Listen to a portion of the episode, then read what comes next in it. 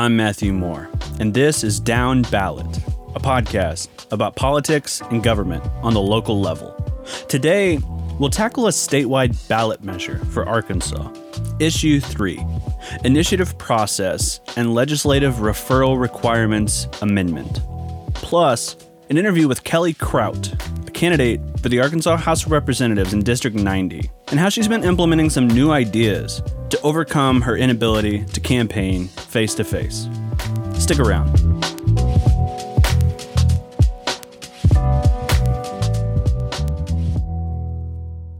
As a voter in Arkansas, you will see three different ballot measures this year. But before we get into that, let's address the elephant in the room. What is a ballot measure? Generally speaking, a ballot measure is a law, issue, or question that appears on a state or local ballot for voters to decide on. Issue 3 is a statewide measure. Some recent examples of statewide ballot measures include medical marijuana, an increase in state minimum wage, and the authorization of some new casinos.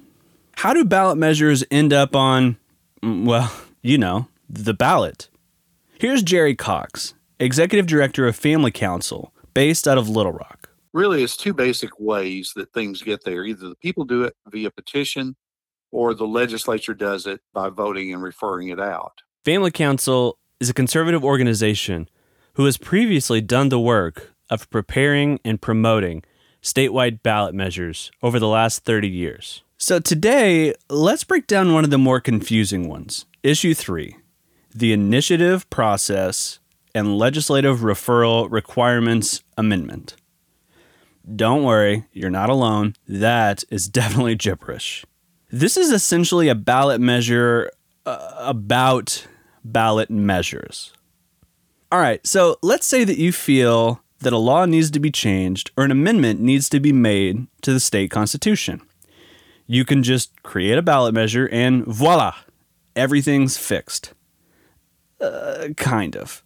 Here's David McEvoy, the chair of Protect Our Voices, a legislative question committee. His grassroots organization is one of the most vocal groups opposing Issue 3 what it amounts to is the state of Arkansas, uh, its state constitution has for the last 100 years guaranteed voters the ability to get pretty much whatever they want on the ballot. Now you still have they're still, you know, working within the US Constitution, something like that could still be found to be unconstitutional and struck down. But our state is rather unique, especially in the South, for giving voters that amount of power. Turns out there are currently a few requirements in order to get a statewide citizen initiative ballot measure.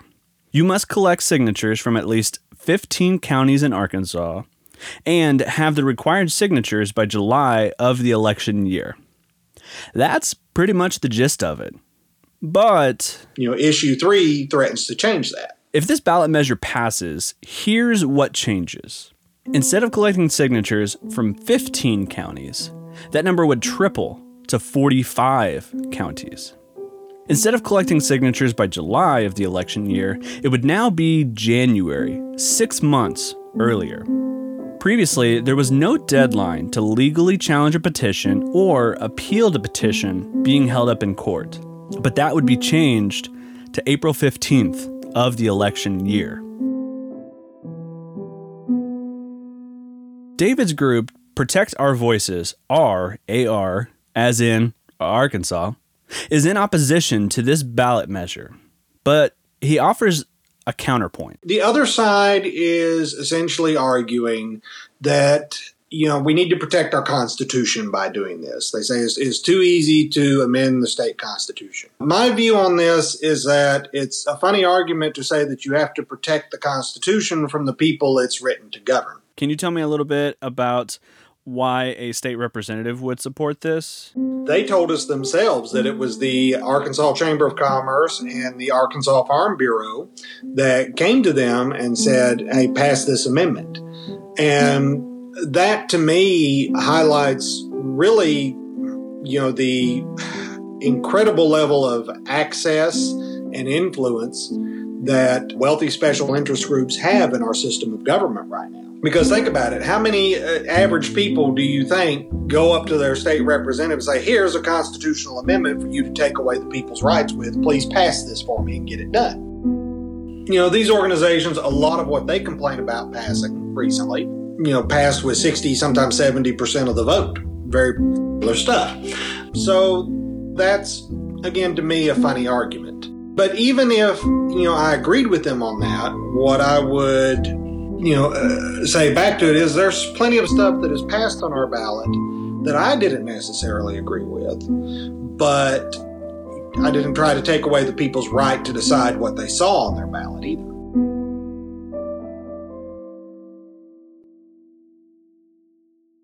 Jerry Cox knows a thing or two about getting a measure on the statewide ballot. Over the last 30 something years, I've had the privilege of directing and working on five statewide ballot initiatives. And these are the ones where you go out and gather signatures and you put the measure on the ballot and people vote on it. And so I'm a very strong believer in the initiative process, the citizen initiative process, because that's a way that the citizens can uh, really, in a way, go around the legislature if they feel like they need to. If the legislature is not getting it done, then the people can go out and they can circulate petitions and put a put a law on the ballot. And if a majority of the people vote for it, no matter what the legislature thinks, it becomes law. The three measures on the ballot this November are all brought forward by the legislature. But the work Jerry and Family Council does is considered quote unquote citizen initiated. One of those measures Family Council brought on as a ballot measure was back in 2004, proposing an amendment to the Arkansas State Constitution that legal marriage consists only between one man and one woman. The measure was approved by nearly 75% of voters here in Arkansas, but was definitively overturned following the U.S. Supreme Court ruling in 2015 for all voter approved constitutional bans on same sex marriage. Jerry and his organization are more conservative than David and his group, but the two are surprisingly closer on this ballot measure than you might have expected. I will say this on the front end.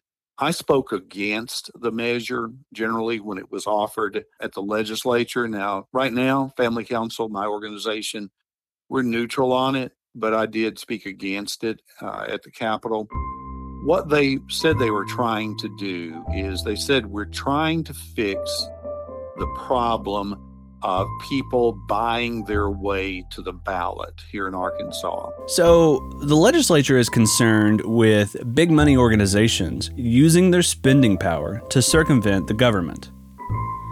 That's not how David sees these citizen initiatives, though. So it's my understanding that you are not taking a side on what the ballot measures are in the future. For you, it's the liberty to bring forth ballot measures in a reasonable way. Is that fair to say? A- absolutely. You know, as far as what issues are on the ballot, we, we don't take a position on anything else that's on there, and we're not going to. This is about preserving the ability of the people of Arkansas to decide what they see on their ballot, and more specifically for the right of ordinary people of Arkansas. Because the biggest thing about these limits is, or these new limits that they're trying to push through issue three, is that the only people that will be able to utilize the initiative and referendum process will be organizations that have an enormous amount of money so that they can meet those requirements. Ordinary people, grassroots groups, concerned citizens who just have something they care about are going to be totally shut out of the process. One other thing I want to touch on here, and maybe as someone who has proposed ballot measures and has done this sort of work, is the the sort of language that is built around what goes on the ballot and what a yes or no vote really means. As I'm looking here at issue 3, from the looks of it, it says a yes vote supports the amendment to change requirements for citizen initiatives, and a no vote opposes the amendment. However, in the, in the wording of the ballot measure itself, it's not necessarily clear that you saying yes means yes, I want to change what this does, or saying, you know, some people may look at this and say, yes, I want to stop this process. Can you talk a little bit about the language around what a yes or no really means? Yeah, to me, one of the classic examples of this is the so-called term limits amendment that was put forth back a few a few years ago. Not the one that's on there now, but the one that was put forth back a few years ago. It said to institute term limits or something like that. Is how it how it read. The measure that Jerry's talking about here was from 2014. On the ballot, the measure title was, quote, an amendment regulating contributions to candidates for state or local office, comma, barring gifts from lobbyists to certain state officials, comma, providing for setting salaries of certain state officials, comma, and setting term limits for members of the General Assembly, end quote. That's not confusing at all, right? The measure was ostensibly about term limits. So, some people may have assumed that a yes vote meant that you were in favor of term limits. They didn't tell you that it was extending the length of terms or the length of time that a lawmaker could serve in office. So, I remember going to vote with my 20 something year old son and I said to him, I said, Richard, now you're going to see a term limits measure on the ballot, and it's going to look like it's to like tighten down how long a person can serve in office. I said, but it actually extends how long they can serve in office. And so um, we talked about uh, that on the way to vote. And he and I walked out together, and he said, Dad, I would have voted wrong on that if you hadn't explained it to me ahead of time, because it appeared to a lot of people that this was to limit terms not extend them as it as it ended up doing. So a lot of people voted for it. It passed. Now that you're nice and confused, let's get back to issue three here. What does a yes vote mean, and what does a no vote mean? A yes vote means that you are in favor of the extra requirements for a citizen initiated ballot measure. Signatures from more counties, earlier deadline to collect signatures, and a deadline to pursue legal action. A no vote means that you are not in favor of these extra requirements. When it comes to ballot measures generally, Jerry offers some advice. Don't just rely on the ballot summary. The measure may be several thousand words long, but there will be a summary of about 300 words. That's what actually appears on your ballot when you sit down to get ready to vote. And so it would be prudent for people, uh, even though it's like extremely frustrating, read the whole thing and then talk to people who understand what this is. So ask a lot of people, ask a lot of questions. Jerry Cox is the executive director of Family Council, based in Little Rock. David McAvoy is the chair of Protect Our Voices. We'll be right back.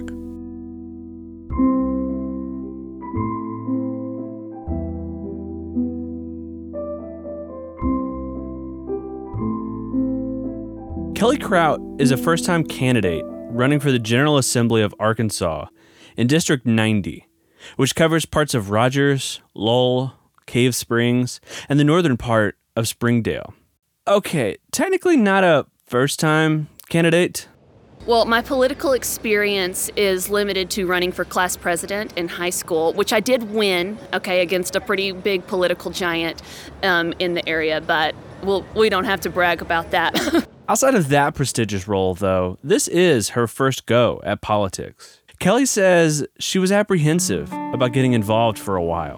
It was overwhelming to me, and I felt like I couldn't know everything, so I didn't really want to know anything. I did debate when I decided to run, like, oh, am I smart enough to do this? Do I know enough to do this? And then I realized that was kind of a little bit of internalized misogyny, like, oh, of course I can do this. I'm just as capable as anybody else who's running. Nobody knows every single thing about a job before they get into that job. And so I really am out to squash that myth that you've got to be uber qualified and prepared or have a super specific degree to run for office. If you care about your community and you're willing to learn and listen to people, you can run for office. That's it.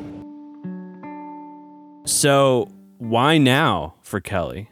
Well, nobody was running on the Democratic ticket in her district, Plus, I'm also going back to school for my social work graduate degree, and I was sitting in a social work policy class last fall and just listening to how policy gets changed and the best way to initiate change. And I just left feeling like I want a seat at that table making change.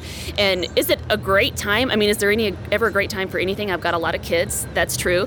But I don't want to wait till my kids are grown to try to change the area for my kids. It'll be too late for them at that point. So I want to be a part of change now, and I want to show my kids that when you see a need, you can step up and fill it, and you don't have to wait for everything to be just right to do that.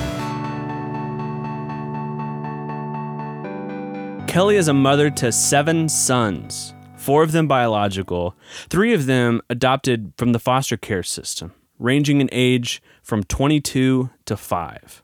And perhaps all of these kids play a role in how I heard about Kelly's campaign. I was scrolling through my Instagram stories one day, and a friend from St. Louis had shared a TikTok video of a political candidate.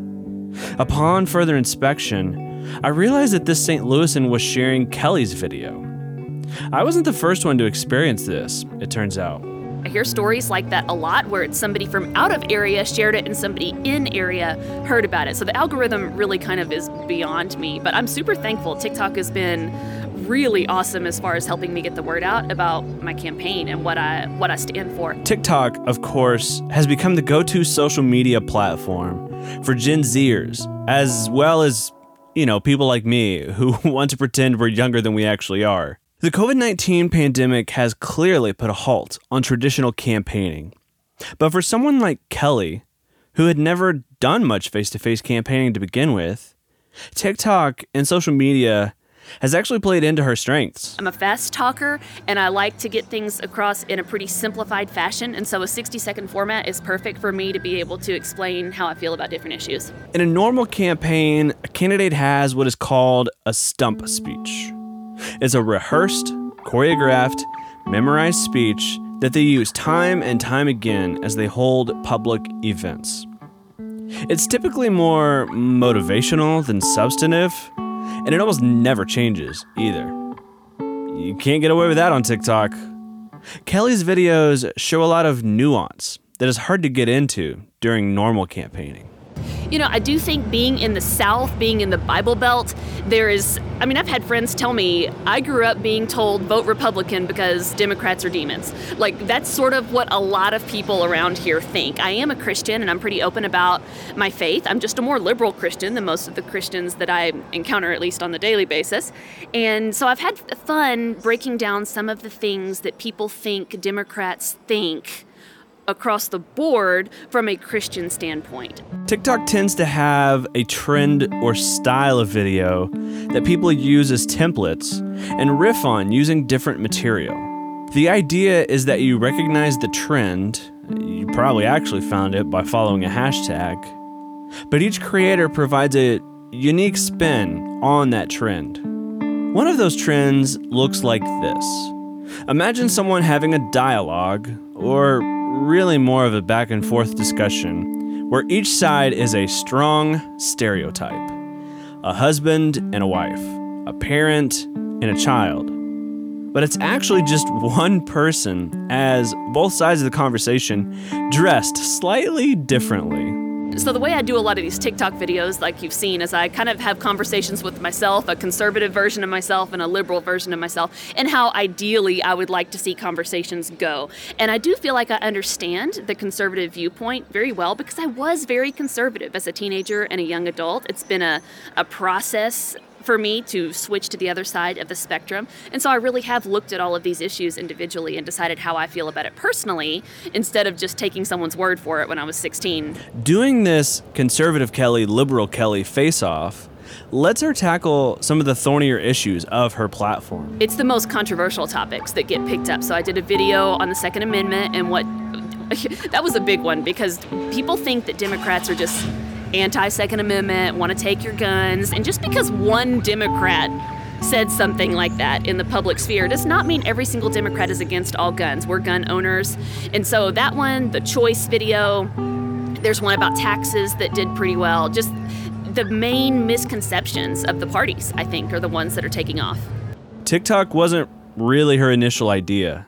And if you go back through her first few videos on the app, you see that they didn't have the instant virality we might think came to her. I've been making videos for my campaign before I started TikTok, and I joked with my older kids. I was like, "Y'all watch, Mama gonna go viral," and I was just like being a dork, and they were like, "Shut up, Mom, you're ridiculous." And then when one actually did, I definitely rubbed that in their faces like a lot. It was so fun. Kelly has this simultaneous goofiness and authenticity that may not have been able to come across in traditional campaigning. But these 60 second videos give us a glimpse into the kind of politician she is. And if COVID 19 has brought us something, anything, maybe it's more moms running for office, making silly videos.